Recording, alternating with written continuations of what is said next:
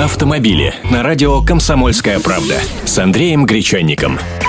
Здравствуйте! Первой скоростной дорогой в стране станет трасса М4 «Дон».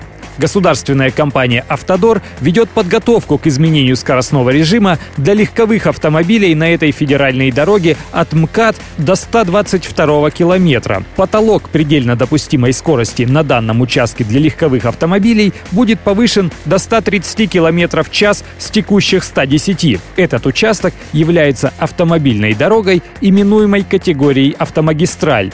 Срок повышения скоростного режима на этом участке – август 2013 года, сообщается на сайте госкомпании. Автодор планирует повышение предельно допустимой скорости до 110 км в час или 130 км в час и на ряде других участков автомобильных дорог первой категории, находящихся в их управлении. Но пока показатели скоростного режима и сроки, когда они вступят в силу, уточняются, так что следим за знаками. Кстати, ГИБДД столицы уже высказалась негативно об увеличении скоростного режима до 110 км в час на участке Московской кольцевой от Ярославского шоссе до Гальяновской развязки. Считают, что это опасно. Там и так высокая аварийность. Так что не ждите, что разрешение максимальной скорости произойдет автоматически на всех участках дорог.